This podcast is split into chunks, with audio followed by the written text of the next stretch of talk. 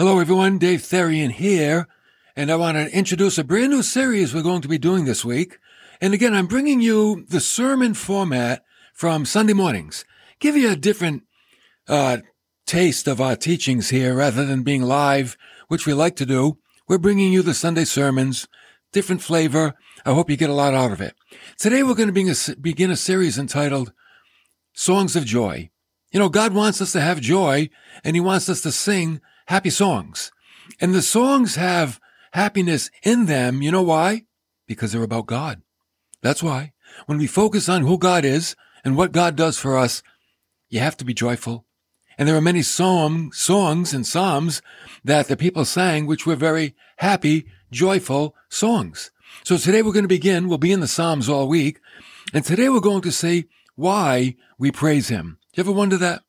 Do you ever go to church and wonder, why do I sing?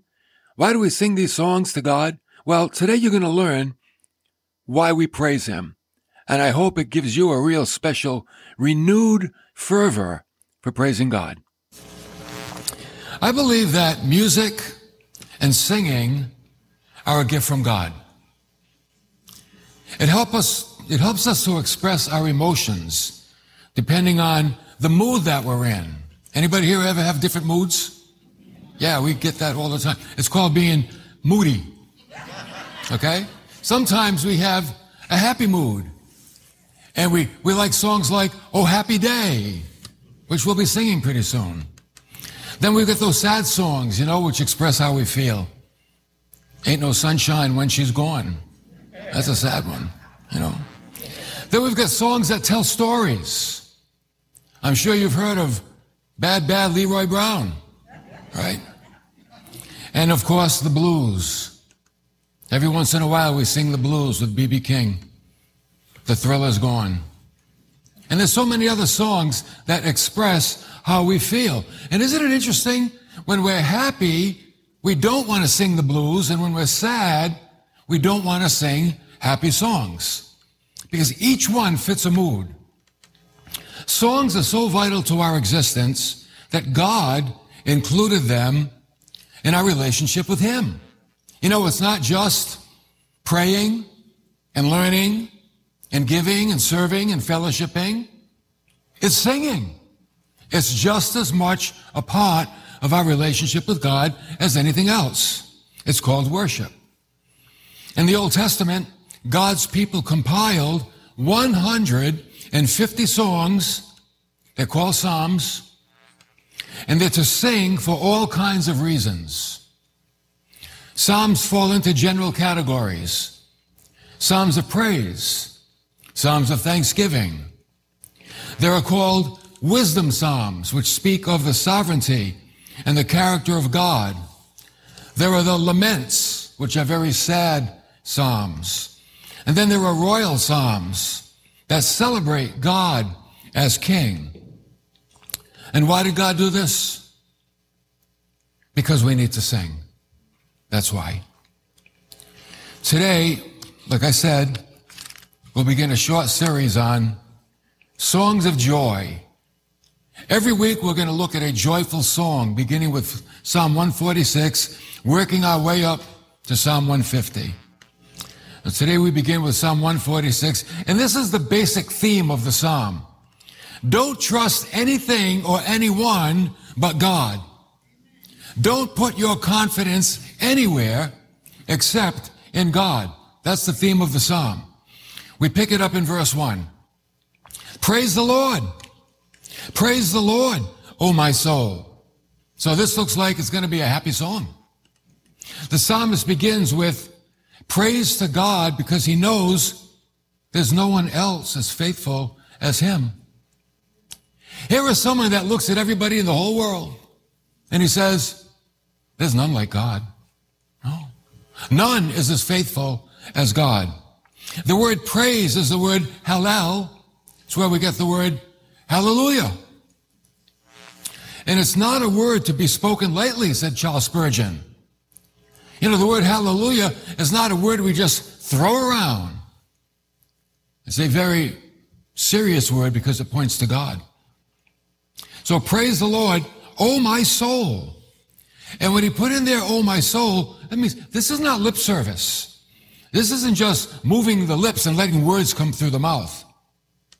The songwriter, some believe to be Zechariah, is not just calling others to worship, but he is worshiping from his own soul as well. See, worship begins with the leader. Zechariah, who wrote the psalm, worship begins with him.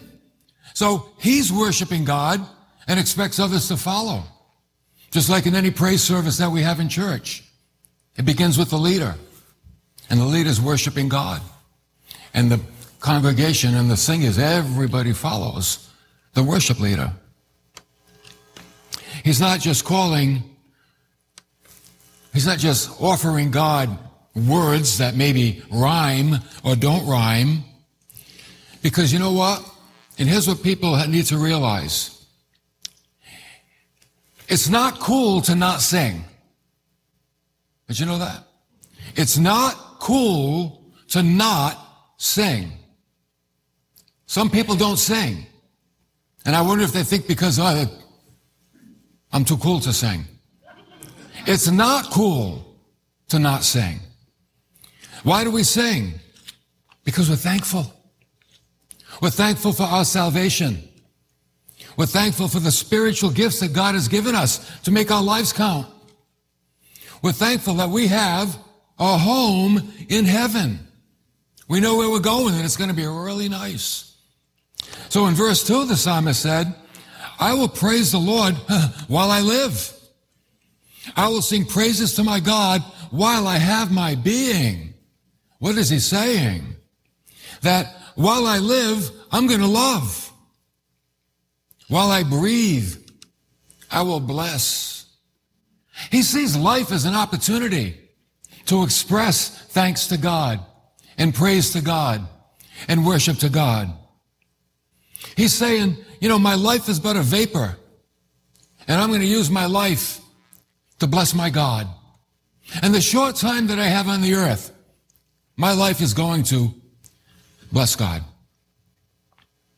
On earth, I sigh and I praise, but in heaven, I will sing and I will praise. Oh, he knows he's looking forward to a great future. And there's nothing wrong with being heavenly minded. Every once in a while, we need to like stop in our tracks and say, wait a minute, this is a passing through. I'm a stranger. I'm an alien in this land. My home is in heaven. We need to remind ourselves of that.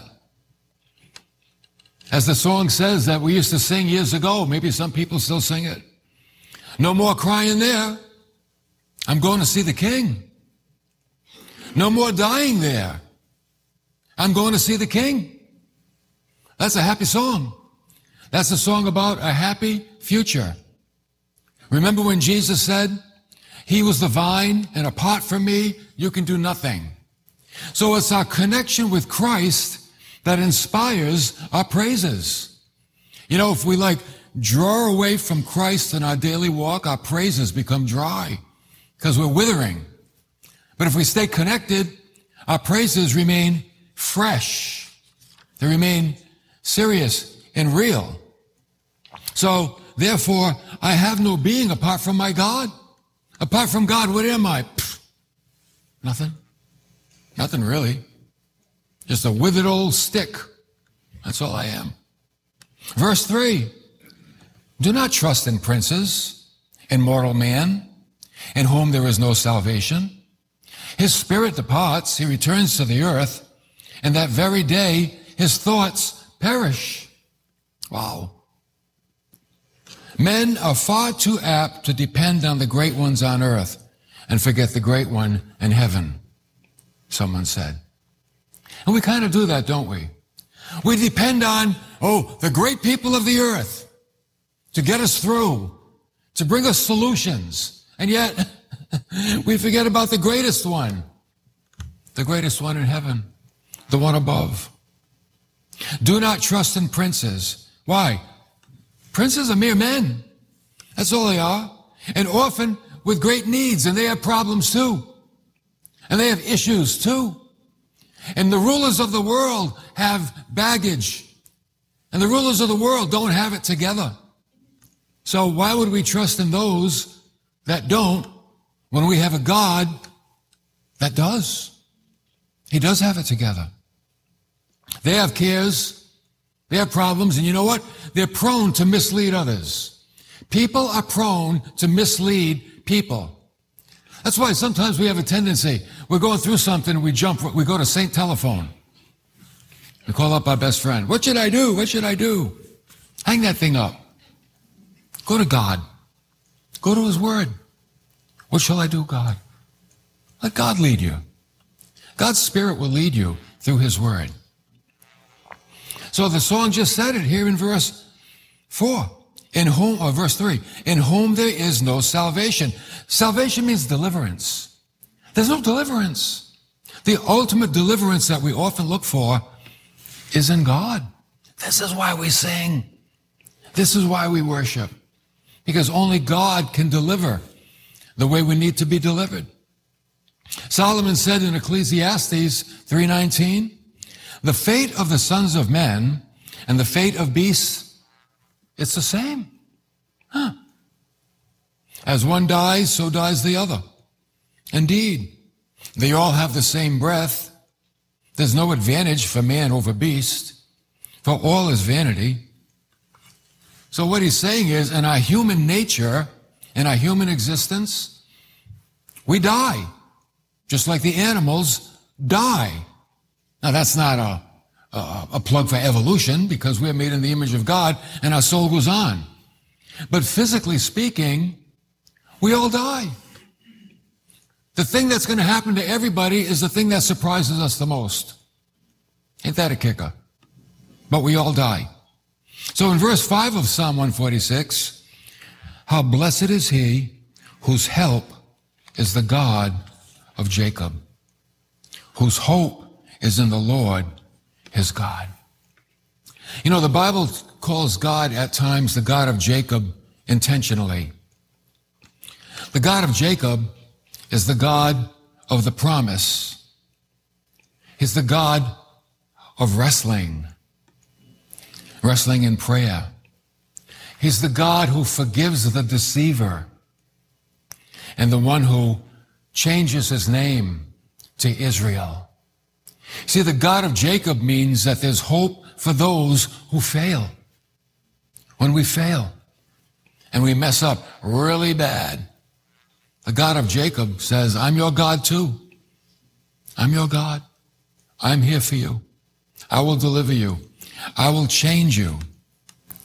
So he gave Jacob a new name, a new identity, Israel. He became a new, a new, a new creature. As do we. We become a new creation in Christ. Before salvation, yeah, we were Jacob. And after salvation, we have a new identity. We're the bride of Christ. The bride of Christ. I'm like, what? We're the bride. The most intimate relationship between any two individuals. Bride and groom. And we are the bride of the Lord Jesus Christ. That's why we sing. That's why we sing and we praise and we give thanks. How blessed is the man who gets his help from this God, the Lord God. How blessed is the one who knows where to go in time of help, to God. How blessed is the one who knows who to call on, God. How blessed is the one who's delivered, not from man, but from God. That's where that inner joy comes from, that strength comes from, from going to God. We pour out our heart to God, and God fills us with His strength and His wisdom and His stamina. Can you yet see God in your life? You know what I fear? I fear that even maybe some of you here today, you still have not seen Him. You haven't seen Him, demonstrated by your anemic worship. Anemic. Imagine going to, a, people come to your birthday party, and there you are, sitting on the big high chair, the cake and the candles, and they're all singing. Happy birthday, you. Happy birthday to you. To you. Birthday to you. How would you feel? Maybe, oh, wow, thank you for that. No, you want happy. How about for he's a jolly good fellow? For he's a jolly fellow. Some people are like this. For he's a jolly good fellow. For he's a jolly good fellow. So, you know, so we worship God, right? I love you, Lord. It's not cool to not worship.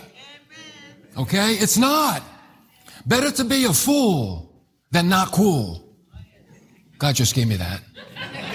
That just, Pastor Ron, that just came straight from heaven. There's magic up here in this pulpit. This is for our own good because, see, worship is freeing. Oh, it is. Worship is freeing. When you raise your hands to worship God, you're surrendering to God. You know what God is doing? He's taking control.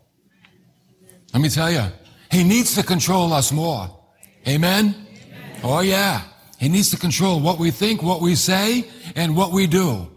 And that's why we need to worship. Verse six, look at this God. Huh? He made the heaven and the earth. How about that? Did you know that? Did you know God made the heaven and the earth? Oh, you wouldn't think so. He made the heaven and the earth. Oh, he made the sea. And not only that, all that is in it. He not only made all the water, he put all kinds of fish in it. Why he put jellyfish, I'll never know. But he filled the seas. He keeps faith forever. Oh, he keeps faith forever. He who made heaven for him can make heaven for us. You know, initially, heaven was made for God. And now he makes it for us. So we have something that cannot be improved on. God's house, God's home. He who made the sea can get us through the storm. If God made the sea, God can control it. And God can bring us through. He not only made the world, he keeps it in existence. As Hebrews one three says, that Jesus upholds all things by the word of his power. Why is this world continuing to be sustained? Because Christ holds it up. The word of his power. This world is going nowhere until Jesus says that it is. It's not going to explode. It's not going to fall apart. Until Christ says, explode or fall apart. Because he maintains the earth. Verse seven, who executes justice for the oppressed, who gives food to the hungry, and the Lord sets the prisoners free. So what does he do? He brings justice, compassion, and deliverance. That's what it, it only comes from Christ. Forget about getting that from man. It's not a fair world. It's not fair. That's the way it is. But with God, there's justice, compassion, and deliverance. Verse eight, the Lord opens the eyes of the blind. The Lord raises up those who are bowed down. The Lord loves the righteous. You know who the righteous are? You. Those who put their faith in Christ. Oh, God loves you. Because you have a son. See, spiritual blindness and the fall of man can only be helped by God. Without God, people stay condemned. We die in our sins. But because of God, we've been redeemed. This is why we worship him. This is a song of joy. Joy comes from knowing who God is. And that is why there are so many miserable people today. Because they don't know this God. That's all that's missing. Knowledge of God. Oh, knowledge of God can change things. Changes everything. Changes our perspective. Changes our thinking. It doesn't change so much the world, but it changes the way we look at the world. And when you change the way you look at the world, you change you. And God is in the business of changing people. He's not in the business of changing the world. He's in the business of changing us. Then in verse nine, the Lord protects the strangers. He supports the fatherless and the widow, but he thwarts the way of the wicked. God is there for all people. Many strangers are looked at with suspicious eyes these days. Don't we live in a kind of a paranoid society? There was a time when someone rang the bell, you ran to the door and welcomed everybody in. Now someone rings the bell and it's like, shh, shut the light off. Get the dog in the other room. It's like, we're very suspicious. Who's out there? What are they selling? What are they peddling? So different. Very different world. But God welcomes the strangers. And you know what? We're strangers in this world, as I said. Strangers and aliens. And God, he's always got his eye on us. The King James says he preserves us. English Standard Version says he watches over us. So remember that. When you're in a strange situation, God is watching the whole thing. He's watching over you. He's right there. This is why we praise him. This is why we sing. Because God is in every aspect of our life. What should we do in the presence of so great a king? But enter his gates with thanksgiving and his courts with praise. Look at verse ten. The Lord will reign forever. Your God, O Zion, to all generations. Praise the Lord. God's not going anywhere. That's good to know. Always was, always will be. He's not going anywhere. So when we think about praising God, the first thing we do, you know what we do? We lay our life aside and forget about ourselves. And we step into his presence and we think about him, who he is, what he's done for each and every one of us. Let's have a brand new attitude when we come to church and worship. And remember, it doesn't matter what people see. What matters is what God sees. And you know, the Bible says God inhabits the praises of his people. I like that. God inhabits the praises of his people. God is there. So we don't limit your praising to church. Man, you can have church every day. You can have church in your car. You can have church with your headphones on, out for a walk. You're just praising God and thanking God for who he is.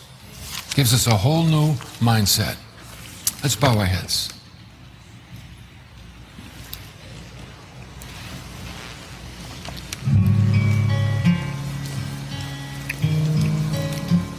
Lord, I thank you that we get to thank you through songs of praise, songs of thanksgiving, songs of worship.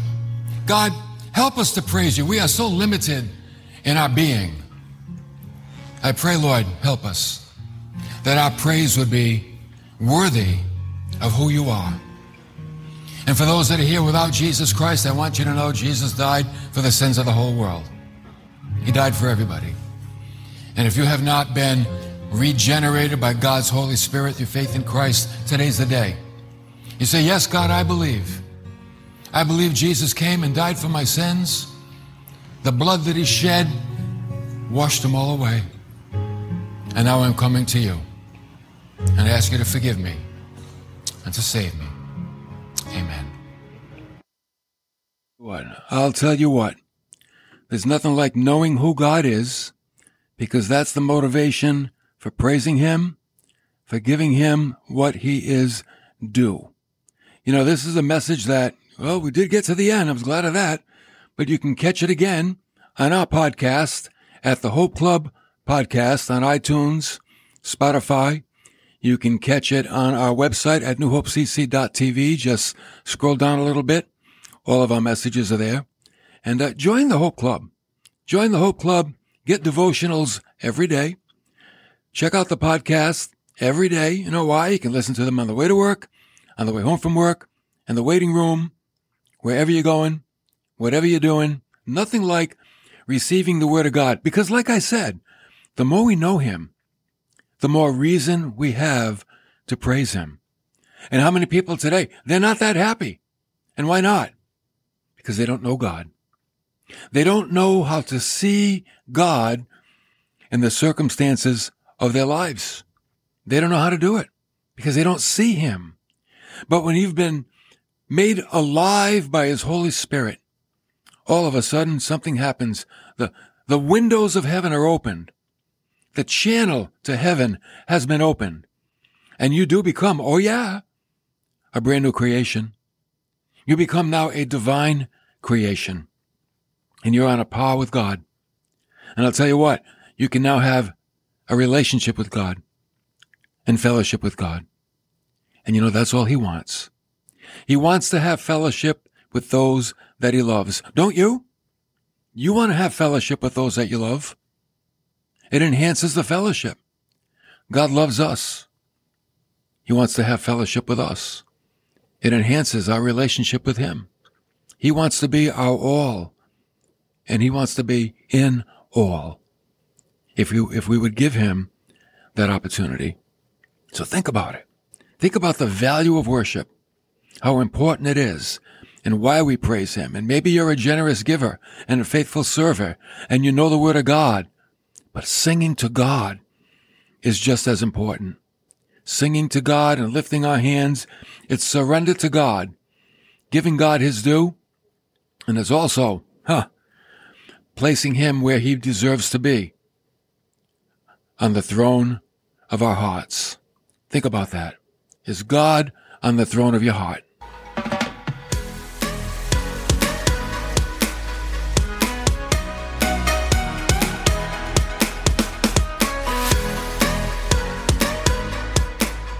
Well, I want to thank you. Thank you for coming along today, and I hope this series is really going to be enlightening all week long. Next time we're together, we're going to see how we praise God through word, song, and life. Read Psalm one forty-seven in preparation, that we praise God through the songs we sing, the words we speak, the life we live. Oh yeah, it's all about praising God. It'll really make a difference in your life. Thank you for coming along. Really think about these things, and I'll see you next time for more of New Hope Radio.